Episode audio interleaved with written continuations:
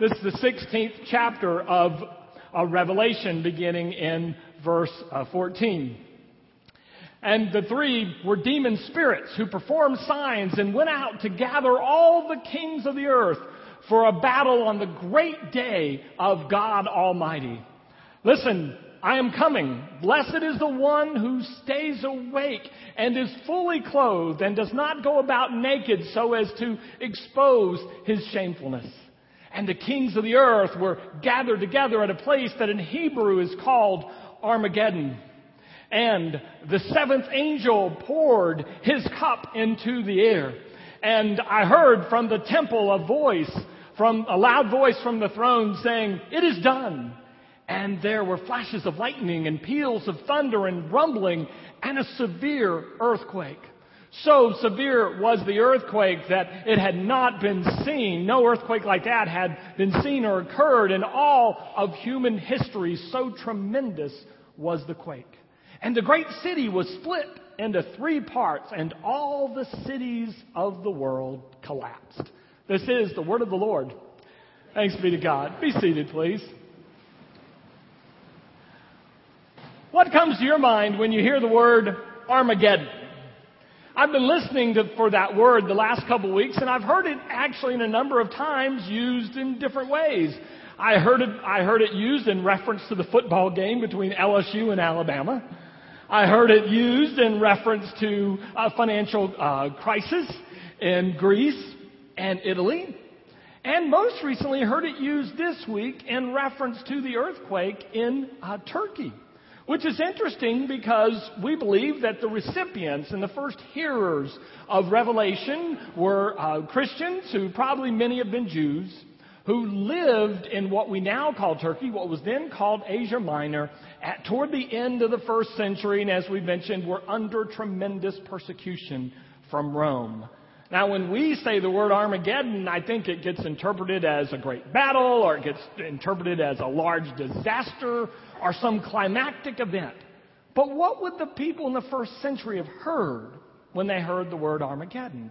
I wanted to walk through that with you for a few moments this morning. The first thing to tell you is that's not a word they would have heard before. Armageddon, most scholars believe, is a combination of two words that previously were not really found together.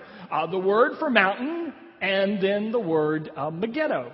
Now, Megiddo was a place that was familiar to those who were aware of Israel and, uh, and, and biblical history and even the geography of the world.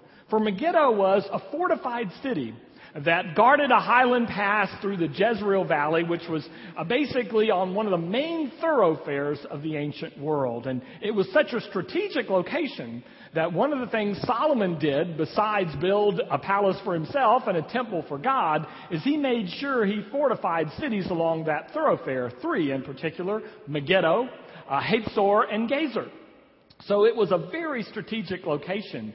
It was so strategic uh, that uh, many battles were fought over Megiddo because people wanted to control that part of the thoroughfare, that part of the highway in the ancient world. In fact, there have been more battles fought in Megiddo and over Megiddo than any other place in human history on the earth.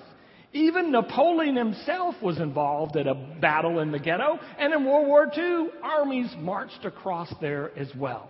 And by the end of the first century, when Revelation is passed on from Jesus to John to uh, the churches in Asia Minor, there have already been so many battles at Megiddo that people are very familiar with it. Uh, one of the things that happens is in the ancient world, when, when someone comes and they conquer your city, uh, they're not particularly kind about it. Uh, they take you as slaves or they kill you and then they burn your city to the ground. And then they build a city for themselves on top of the city where you lived.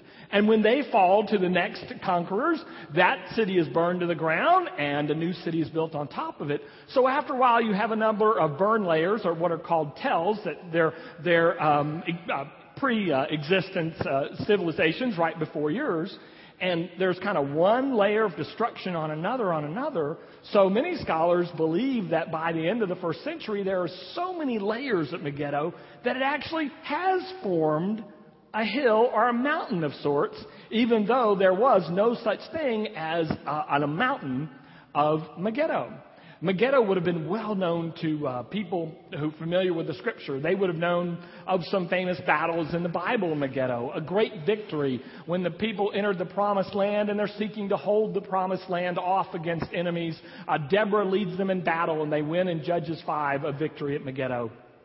When the kingdom struggles after David and Solomon and it splits into north and south, the king of the south, uh, also known as Judah or Jerusalem, uh, is fleeing from the king of the north and he goes to Megiddo and there he dies. Uh, and uh, sometime later, most distressingly for the people of Israel, when they finally got a good king, uh, long after David, back on the throne in Jerusalem, his name was Josiah. And Josiah said the Bible did many things uh, right. He did the things in God's sight that God wanted him to do. He instituted important reforms in worship and brought people back around to obedience of the first five books of the Bible, what we call the Torah. But for reasons that don't really make a whole lot of sense, um, King Josiah decided to go out and take on the Pharaoh of Egypt, who was really on, passing through Megiddo on his way uh, toward battles uh, further in the east. And in this battle against Pharaoh Necho of Egypt, uh, the great King Josiah died. And the rest, as they say, is history, and Israel, or rather Jerusalem, Judah, just tumbles into further depths of sin, idolatry, and eventually destruction. So Megiddo, for the people who knew the story, represented some high points, but also some very low points. But without question, it, it meant both inside and outside the Bible, it meant battle. If you were going to uh, pick a place for a battle anywhere on the earth, the place you'd pick is Megiddo because everybody else has fought there. Now, side note, it is interesting, say some scholars, that if uh, there really is no such place as Armageddon, a mountain of Megiddo, then they say this could be very similar to uh, dragons and beasts and the woman uh, with the stars on her head in, in Revelation 12, and, and it's meant to be metaphorical, and so some scholars say never was, never will be uh, a final battle fought at uh, this place, Armageddon. Maybe.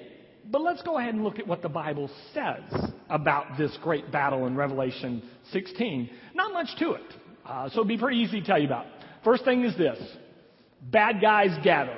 Lots of them. To surround and overwhelm the people of God, the forces of good. We're told kings led by three demonic spirits like frogs. Um, in a previous chapter, they're spirits like frogs. Uh, frogs are, well, you know what frogs are like. You don't really keep many pet frogs, do you? I mean, they're nasty, they're hideous, they represent evil. They even can be tied into the Exodus to the plague of frogs. So when you've got demonic spirits like frogs, these guys are bad. And they're going through all the world and they're gathering forces up to defeat God, uh, God's people. So they do that. That's the first thing. Second thing you need to know is that means God has them right where God wants them. Because all throughout his biblical history, when God's people are overwhelmed and surrounded while trying to carry out God's will, God comes to their aid. And so it is, as we mentioned to the children, when uh, the Pharaoh has has the people of Israel trapped at the Red, with the Red Sea on one side and Pharaoh's chariots on the other, that God's got the Pharaoh right where God wants him. And soon Pharaoh's best, his tanks, if you will, swallowed up in the Red Sea. When the giant Goliath and the Philistines are in the valley of Elah, threatening David the shepherd boy, King Saul, and God's people again in the valley of Elah, God has the enemies right where God wants them. And David leads them in a mighty victory. And thousands, tens of thousands of Philistines are destroyed in the battle. And then as you move along, there's a terrible king of the Assyrians who really are terrible, nasty people in the Old Testament. And the Assyrians basically uh, cut a path of destruction from the moment they enter what we might call the Holy Land all the way till they get to the doorstep in the 8th century of Jerusalem itself. And they burn, pillage, and destroy everything in their wake. And they, they get to the gates of Jerusalem, and you can find the story in 2 Kings or in Isaiah 37. And they say to the good king Hezekiah, Look, we have destroyed everything between here and Assyria. Your God hadn't stopped us yet. Your God can't stop us. In fact, we don't even think your God wants to stop us. Well, they're surrounding the gates of Assyria with thousands of soldiers, enemy soldiers, hundreds of thousands. God has the Assyrians right where God wants them. Hezekiah goes in, shows the letter from King Sennacherib of Assyria uh, in the temple to God, and I mean Hezekiah shows the letter to God, and the next morning, when King Sennacherib of Assyria wakes up, he finds that 185,000 of his troops have died in the night. Once again, at the gates of Jerusalem, God has the enemy right where God wants them. And then let's go forward many centuries. There on Calvary, Golgotha, on the hill, on the cross, there is a man. And it looks like Satan and death and sin have the winning hand, the upper hand. And goodness is surrounded, and God will be defeated. But once again, God is the enemy right where God wants them. Three days later, death and sin and Satan overthrown. Revelation 16 is a simple story. The enemy surrounds and seeks to overwhelm God's people. God has them right where God wants them. And then we're told the seventh angel has a bowl of wrath that goes up in the air, and a voice is heard from the throne in the temple that says, It is done. And there's lightning, and there's thunder, and there's a giant earthquake. Earthquake like hadn't been seen in human history. Do you remember back a couple months ago when we were in Sardis? And we noted that one of the things that happened to Sardis is a great earthquake had hit it, it split into three parts. And the geographer and historian Strabo had said, There's never been seen in human history an earthquake like this. Well, there's another one. And we're told the cities of all these kings and the great city of the people persecuting God, they are all destroyed and they collapse. But notice what doesn't happen. Nobody fires a weapon. Nobody raises a weapon. No battle is fought. God handles the whole thing. There may be a battle at Armageddon, but if it takes two to fight, it's hard to find one. Because God, and even we're told toward the end of this chapter, 100 pound hailstones rail from heaven and fall on the enemy. It has been popular for the last three or four decades to talk about Armageddon in some sort of sense that forces of good and forces of evil would face off at each other, almost like the Cuban Missile Crisis gone wrong. Warheads detonated, Earth destroyed. I guess that could happen, but it's not happening here in Revelation 16. God is handling the enemy, and the victory, as always, goes to God. Without a shot, a bow, a spear, a stone fired by the enemy. Well, you may wonder if that's how it ends, if that's what happens in Revelation, then what am I supposed to be doing? What's my part? Well, I'm glad you asked. Because this is an exact quote from Jesus Keep your clothes on. Keep your clothes on. He said, Blessed is the one who is awake and fully clothed. Now, now what could that mean? There are a couple possibilities. I think they're both good. One is this. Uh, Israel, as you may know, was Jeru- in Jerusalem destroyed and overthrown by the Romans about 15 to 20 years before Revelation is written. And as often happens in that day, the prisoners are taken back to the home city of the conquerors Rome itself. And they are stripped naked uh, to shame them, to humiliate them, to insult the people and their God. And they're paraded down Main Street where people jeer, taunt, throw things, call out accolades to the general who leads this parade.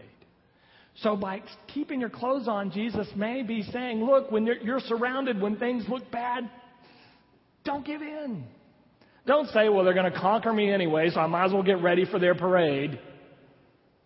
Might as well take my own clothes off rather than have them rip them off. Don't go there. Don't do that because when you are surrounded, God has them right where God wants them. And there's another possibility too. In the Mishnah, writings with which many Jews would have been uh, familiar uh, as it's being compiled during this time. Those stories are being circulated. There's a story about a guard who falls asleep. on duty. And his punishment is he has to be stripped and finish his guard duty naked. And so the two possibilities from Jesus, it seems, are one, like when you are surrounded, when you're about to be overwhelmed, don't quit. And when you're surrounded, and when things are looking difficult, stay alert, stay ready, stay on guard because I'm getting ready to act. Somebody teased me after the last service. They said, I didn't understand your sermon. It's pretty simple. God wins. And whenever you're surrounded or overwhelmed by evil or by things that follow from evil, sickness, brokenness, sin, devastation, whenever you face that, keep your clothes on. Hang in. It's not in the Bible, but it could be. Remember the words of Winston Churchill never, never, never give up. Because when you find yourself in life overwhelmed and surrounded, then God has your enemies, God has your problems, God has sin and destruction right where God wants them.